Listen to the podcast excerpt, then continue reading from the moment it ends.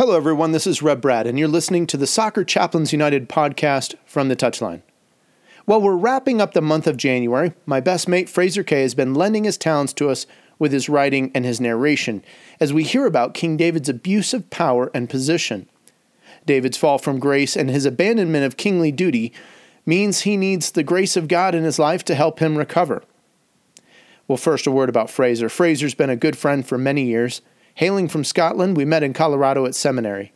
He lives and works in Glasgow today. He's written several books and narrated a few audiobooks. You can find his works on Amazon by looking up his pen name, Fraser Kay. Kay is spelled K A Y. His other biblical monologue, The King's Table, was part of our podcast in January 2019. So if you've enjoyed this, you should go back and listen to last year's podcast as well.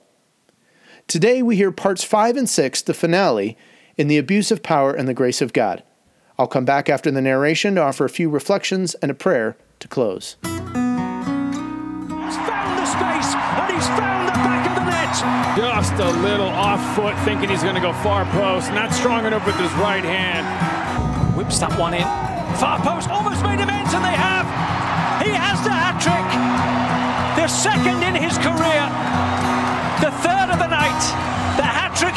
Talked about you're not going to be able to sustain that kind of pressure. To the corner. Goes towards the near post. And you're the angle. And what a goal! What a goal! The Abuse of Power and the Grace of God. A biblical monologue featuring David, King of Israel, two years after murdering Uriah and taking Bathsheba as his wife. Written and narrated by Fraser Kay.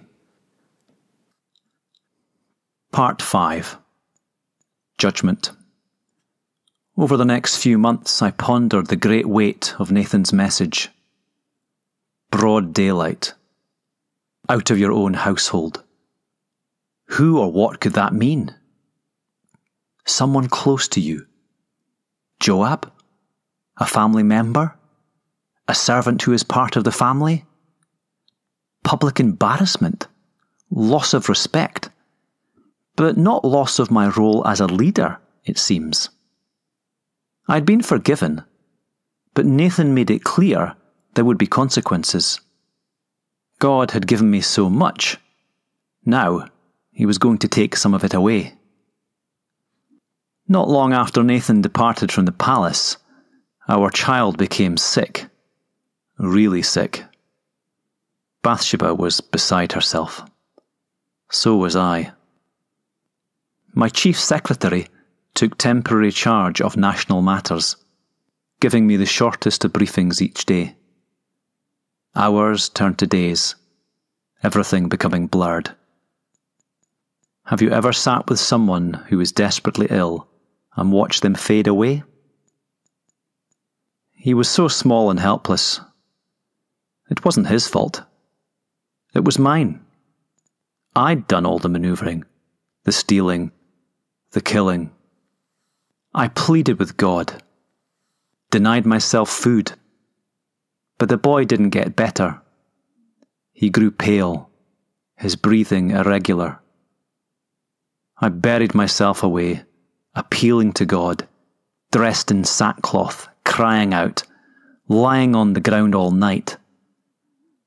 I knew I was better there while Bathsheba, her attendants, and the physician were in the next room, giving the child the best possible care. A few officials encouraged me to get up and eat, but I refused. I reasoned that if God had allowed the child to fall ill, then surely he could heal him. God had been gracious to me so many times. Could he not be so again? Day seven arrived. I hadn't shaved, eaten, or changed my clothes since the child fell ill. Tiny lines of blood, like thin cracks on a wall, ran across both my eyes in all directions. Underneath, they became as black as a raven. I heard a group of the servants whispering outside the open doorway, and as I looked across, I could tell by their looks. That was it then. they confirmed my worst fear. The child was dead. I knew the boy couldn't come back, but I would see him again one day. I would go to him, but he would not come to me. I got up right away, washed, put on some lotion, changed into my normal robes, and headed straight for the temple. The servants were confused. Polite, but confused. I couldn't blame them. They appealed. O king, why are you acting this way? While the child was alive, you fasted and wept, but now that the child is dead, you get up and eat. People normally fast and weep when someone dies. They don't do it in reverse order and get up and eat after the person is dead. But I knew what I had to do. I had fasted, believing that perhaps the Lord might be merciful and let the boy live. There was no point carrying on fasting once he was gone. For weeks afterwards, a dark cloud hovered over Bathsheba. An affair, a dead husband, and now a dead child. A man and a boy taken from her. A more sunless time in life I cannot recall, and it was all my doing. I put my arm around Bathsheba and ensured her chief maid saw to her every need. In my role as a leader, I was not going to compound my mistake by neglecting her or using her as I had done before. She was now my wife. That I could not change. Four months later, she discovered she was pregnant again. It seemed too good to be true. Surely there was no impending death hanging over this child. Bathsheba bloomed once more, and with no prophetic words about death, it felt easier all around. And thankfully, the birth involved no complications. Another boy. Bathsheba's smile returned. She had something to hold on to and care for again. I named him Solomon. It means peace. The boy would grow up to be a man of peace, a man of gentleness. I'd seen enough violence in my time. Hopefully, he'd have it differently. Be different. Not long after he was born, my attendant informed me that a visitor had arrived to see me. Nathan. I gulped. Hard. What could this message be about? I racked my brain. Had I hidden anything from God? Had I mistreated some poor person? Taken anything that was not mine by rights? The fact that I began retracing my actions over the previous few months at least told me my mind was awake, that my senses were not completely dull. Perhaps it was not bad news after all. I welcomed Nathan into one of the interior rooms. He smiled and we exchanged the briefest of pleasantries. He didn't mention the past or our past meeting. He respected my role, and I respected his. God was Lord over both of us. Just like last time, he got straight to the point. No story this time, though. The child God has graciously given you, you are to give him the name Jedediah, because the Lord loves him. That's what the name means. I lowered my head and nodded. Nathan was obediently delivering a message but I think he felt what I was feeling. God was being incredibly, incredibly gracious. I was going to have another child by the same woman I'd stolen from another man. And here was God sending a personal message of encouragement. Names mean a lot in our culture. And if God puts a name on someone, you know the consequences are far reaching. God's promise of a dynasty, a man always on the throne after me, an everlasting kingdom, was not over. God would remain true to his word. Once again, I had tasted the goodness of the Lord in the land of the living. God had been gracious to forgive me and not remove me from the face of the earth. Now, this second child Bathsheba and I had was someone extra special to the Lord.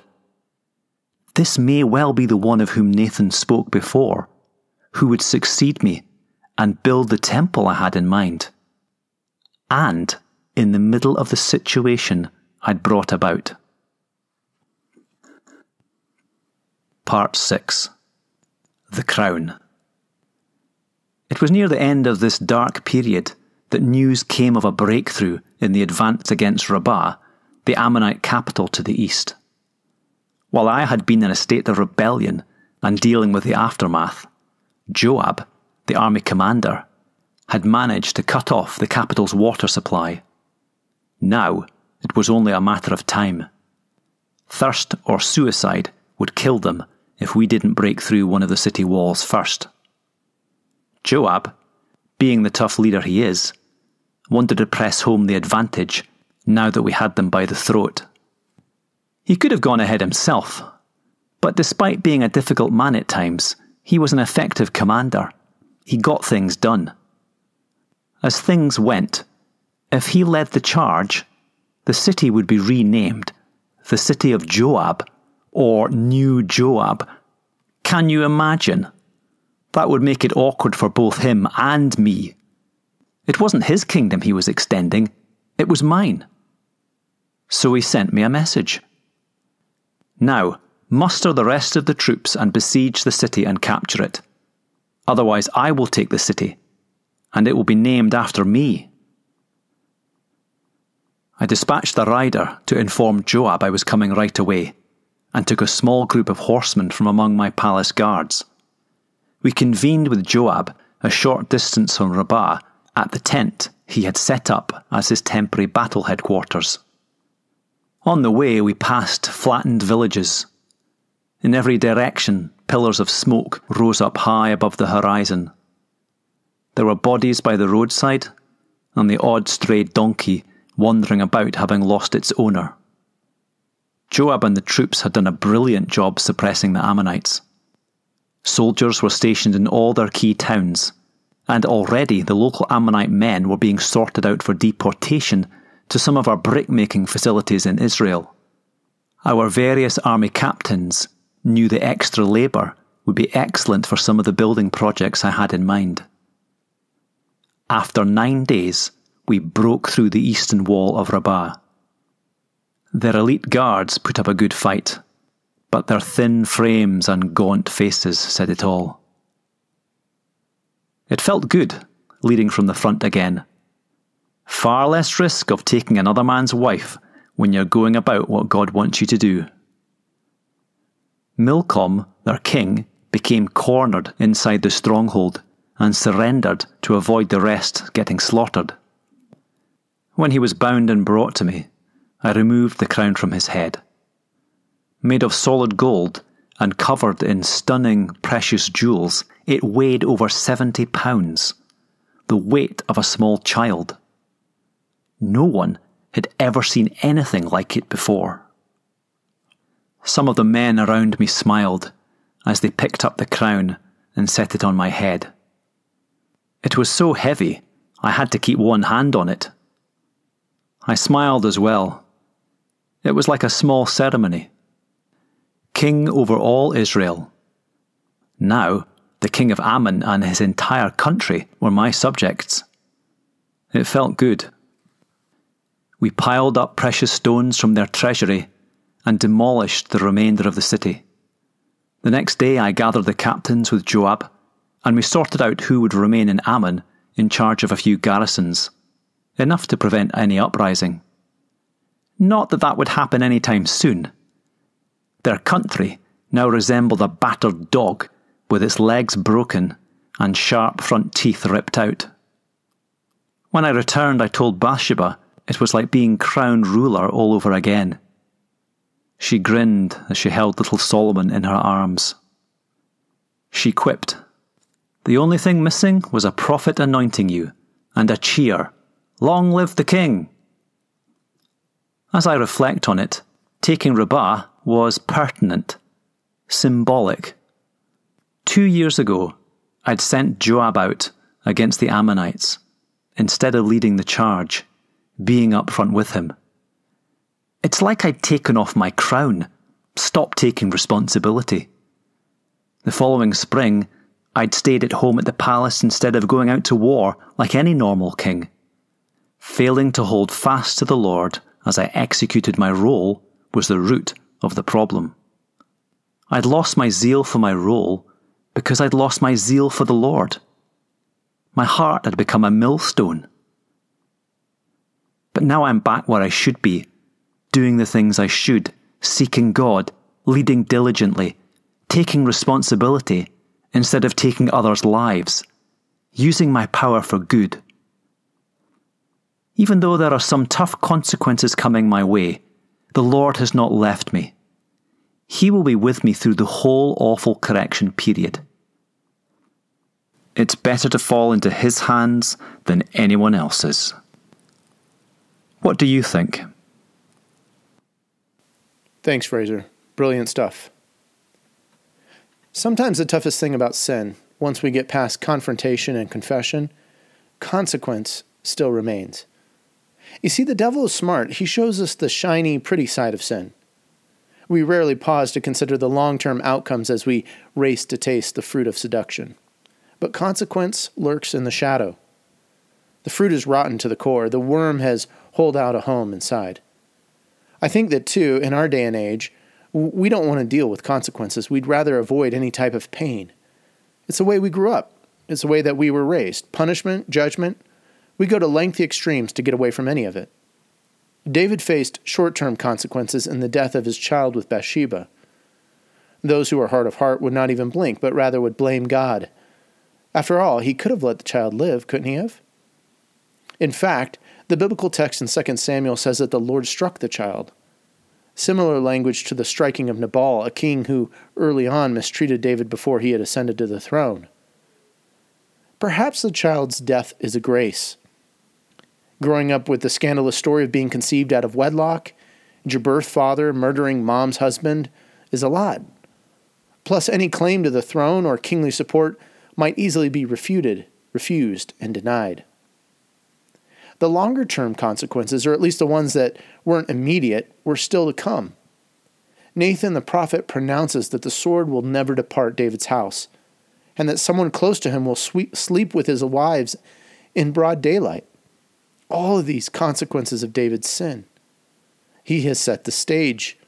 His sons and friends can always point to this failing of David to excuse their own future behaviors.